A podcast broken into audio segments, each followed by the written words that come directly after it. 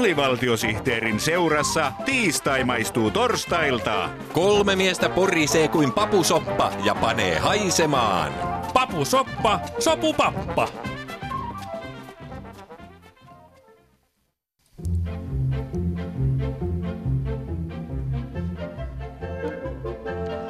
Kaupallisen joulun ilosanomaa täältä vaan, terve! Jouluhan perustettiin kaksituhatta vuotta sitten Betlehemissä tuomaan potkua kauppojen uinuvaan talvisesonkiin. Hyvä niin, sillä myös meillä Äänekosken äänikirja ja Äyskäri Oy:llä on tarjolla nyt lompakoille suunnattu uutuustuote joulutuhlauksen ystäville. Kyseessä on tietenkin upea äänikirjasarja Astrid Lindgrenin hellyttävästä klassikosta Lentomelukylän lapset. Lentomelukylän lapset -kirjasarja on riipinyt aikuisten ja lasten korvia jo kuusi vuosikymmentä, mutta vasta nyt se on saatavilla äänikirjaformaatin muodossa. Äänikirjasarjan avaa kirja nimeltään Lentomelukylän lapset ja lähtökiitotie kaksikymmentäkaksi R. Päivä valkeni Länsi-Vantaalla, kun Tukholman kone A Y kolme nolla kolme nousi moottorit jyristen itätaivaalle. Välitalon lastenhuoneen ikkuna aukeni ja Liisa huusi, mitä?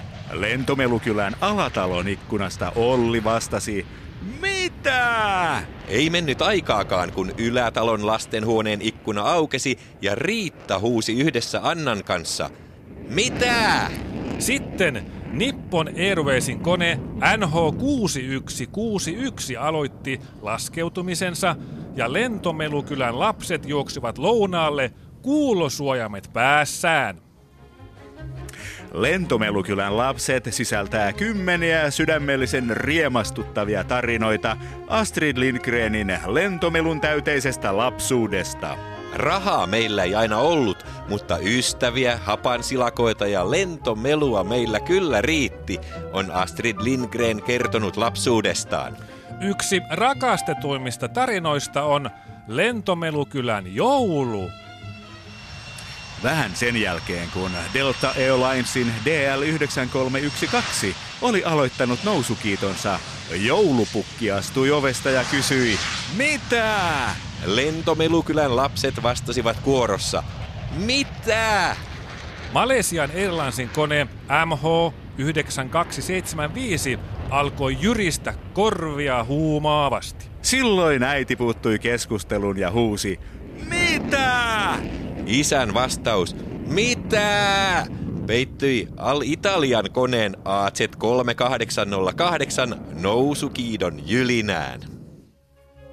Hiljenny jouluksi ja hanki Äänekosken äänikirja ja Äyskäri Oyn äänikirjasarja Lentomelukylän lapset. Joten ei muuta kuin kerosiinin katkoista joulua!